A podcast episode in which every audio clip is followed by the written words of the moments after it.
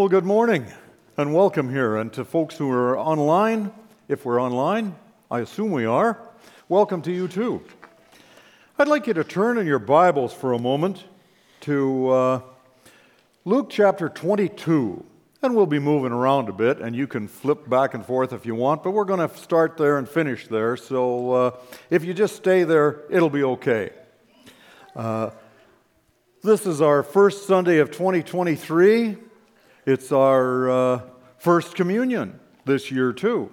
And so I thought it'd be a good idea to talk about communion a little because that is a central tenet of our faith. It is one of the most important things we do. We treat it at times as if it was a ritual or a habit, and it is, but that's not always a bad thing. Uh, habits are habits are pretty good. We can have bad ones and good ones. In the book of Hebrews, it says, "Neglect not the assembling of yourselves together, as is the habit of some." It's a bad habit not to show up. Uh, well, I mean, sometimes you can't, but uh, if you can, don't make a habit of staying home.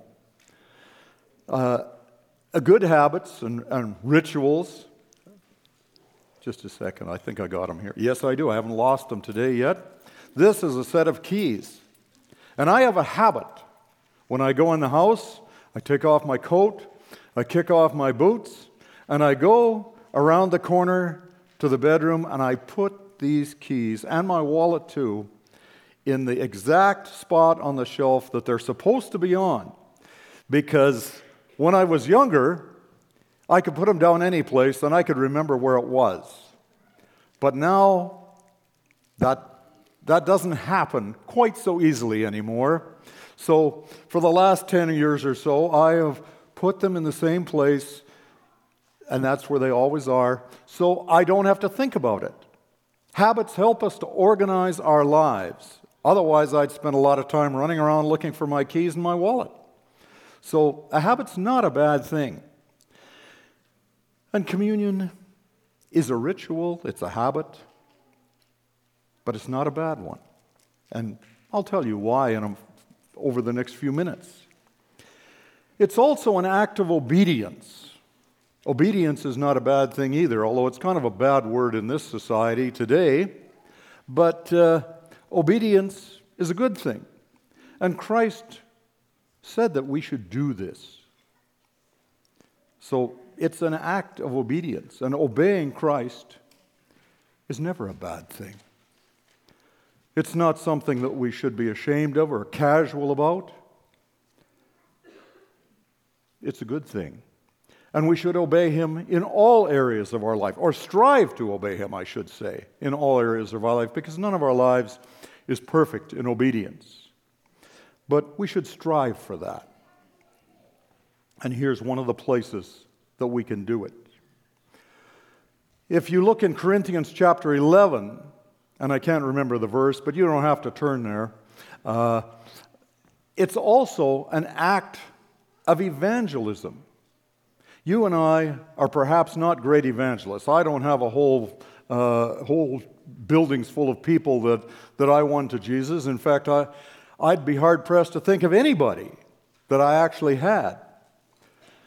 But when we participate together, in Corinthians, when Jesus was speaking specifically to Paul, he said to Paul, You do, as often as you do this, this simple table that we share together. As often as you do this, you show forth the Lord's death until he returns. So it's an act of evangelism. It's an act where all of us can participate in showing Jesus to the world. Whether we're good with words or whether we're not, whether we're adept at, at making speeches or whether we're not we can participate together. And people come to know Jesus because of that. Now, it's also an act of remembrance. When we come together to participate at this table, we're remembering the body of the Lord Jesus broken for us, the blood of the Lord Jesus which purchased our salvation. It's a remembrance.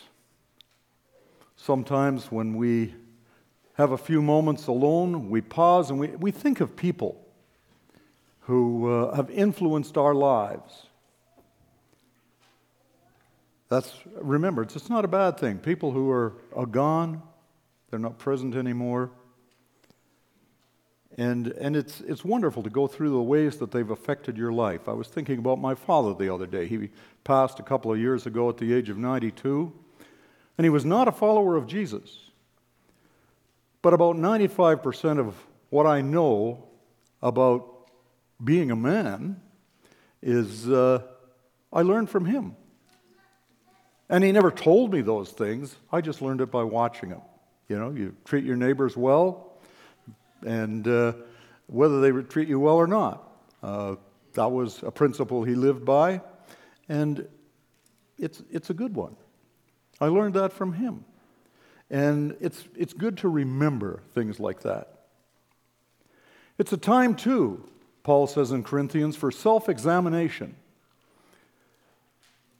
We're to look within our own hearts and deal with those things which we might find there that may be displeasing to God, that may not be fashioning us into the image of Christ. Now, I've heard people say, oh, you shouldn't take communion if you find something in your heart that uh, uh, shouldn't be there. Well, I guarantee you, if you indulge in any amount of self examination, you'll find something in your heart that shouldn't be there. So, resolve to deal with it and, and come to the communion table. And then don't, don't spend the next five years staying away because you don't want to deal with it. I've seen people who've done stuff like that. You can't be a preacher for 30 odd years without seeing some strange behaviors.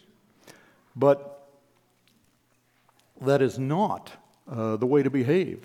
Self examination is to deal, meant to, for you to deal with things, it's not meant for you to try and avoid dealing with them.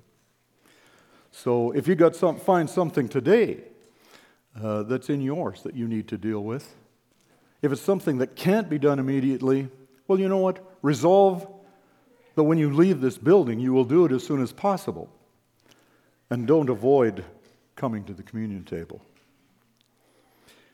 It's a time for communion and identification with Jesus. And that's the main thing I, would like to talk about today. It says, When the hour had come, Jesus and his apostles reclined at the table. And he said to them, I have eagerly desired to eat this Passover with you before I suffer. For I tell you, I will not eat it again until it finds fulfillment in the kingdom of God. After taking the cup, he gave thanks and said, Take this and divide it among you. For I tell you, I'll not drink again of the fruit of the vine until the kingdom of God comes. And he took bread, he gave thanks and broke it, and gave it to them, saying, This is my body given for you. Do this in remembrance of me. And in the same way, after, cupper, after supper, he took the cup, saying, This cup is the new covenant in my blood, which is poured out for you. I like those words in verse 15. He said to them, I have eagerly desired to eat this Passover with you before I suffer. When Jesus was facing the cross in the next little while, what was the most important thing for him at that moment? It was spending time with his disciples, his closest friends, his people. He says, I have eagerly desired. Another translation would be, puts it, I have passionately desired. Above all else, Jesus wanted to spend an intimate moment with his, his followers. And that's why we're here today to spend an intimate moment with the living and resurrected Savior. What's it like? Well, it's kind of like let's, let's, suppose you've been married for uh, 50 or 60 years, as some people in here might have been. Who do you like to spend time with? Most of all. I hope it's with that other person that uh, you have this long standing relationship, this very intimate relationship with. That's a passionate desire. You wake up in the morning and, and you can hardly wait till she's awake. And uh, you you waste time reading books and stuff like that, right? But you want her to wake up so that you can converse, so that you can talk about something, so that you can say good morning. You can hardly wait for that moment. And I know that in marriage it doesn't always go that way, but that's too bad. It should. That's the way it's supposed to be. Be married for a long time and, and enjoy that relationship above all else. It's interesting that the Bible compares the relationship between a husband and wife to the church's relationship with Jesus. It's intimate, it's close, it's long standing. Whereas marriage, how did we, how did we put it? Till death do us part? Well, death will bring us into the presence of Jesus more closely than we are now. No matter how good your relationship is with Jesus, it's going to be better once you're there. The Bible says we shall see him as he is. We'll be like him because we'll see him as he is. And that's what Jesus was looking forward to when he sat down at this table with his followers. That intimacy, that relationship. And that's what he's looking forward to today, sharing with us. Now, it's a little different here than the Passover. We've just got a small glass of grape juice, and there's a, another cup underneath it with a small piece of bread. Back in those days, uh, they didn't know anything about germs and stuff like that, so uh, they just passed around a big flat loaf. It was probably about this big around and about that thick. And everybody, as they grabbed it, they tore a piece off and passed it along, or else they passed pieces around to the people who were sitting with them. And, uh, and then they took a cup with some wine in it, probably. Uh, probably it was the real thing.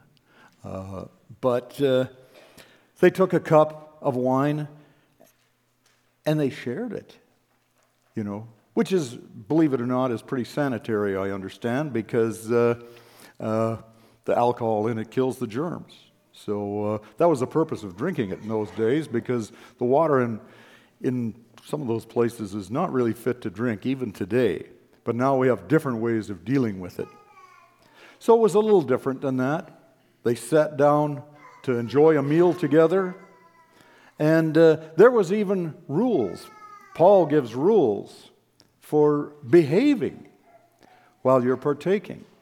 You know, uh, don't get greedy and, and eat it all and uh, leave some poor soul with nothing. Share it around. Make sure everybody gets enough to eat.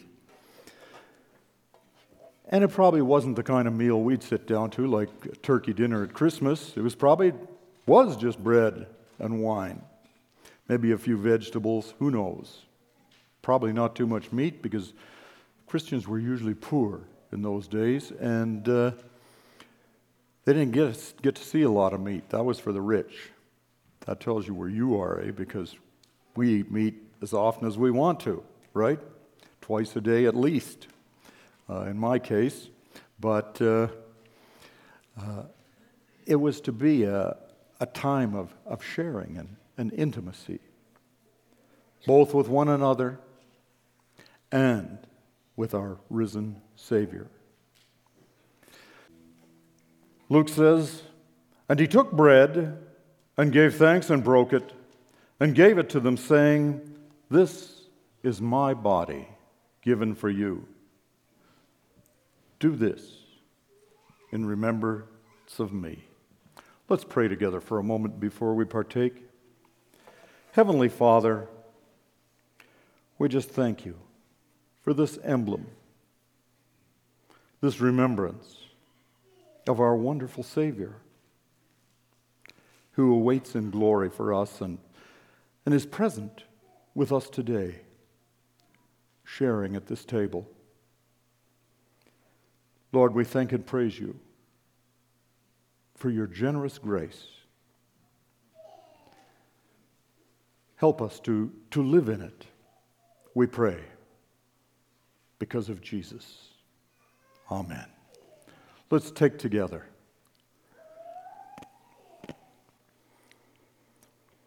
In the same way, it says, after they had eaten, he took the cup, saying, This cup is the new covenant in my blood, which is poured out for you. Let's pray together. Father, thank you for the blood of your wonderful Son. Thank you for the, the pardon it is written for us across history. Thank you for the change that it has made in both our eternal destiny and our present lives. Thank you for Jesus' sake. Amen. As we drink together. Uh, I wanted to kind of close out the service with one song here. Um, it's Be Thou My Vision. It's a song that I think is a good start of the new year for Christ to be the center, for Christ to be our vision. Um, you know, and, it, and, it's a prayer. It's a prayer for, for Christ to be our all in all, for our eyes to be fixed on Him, for our hearts to desire nothing but Him. So why don't we stand and let that be our prayer for us as we go today?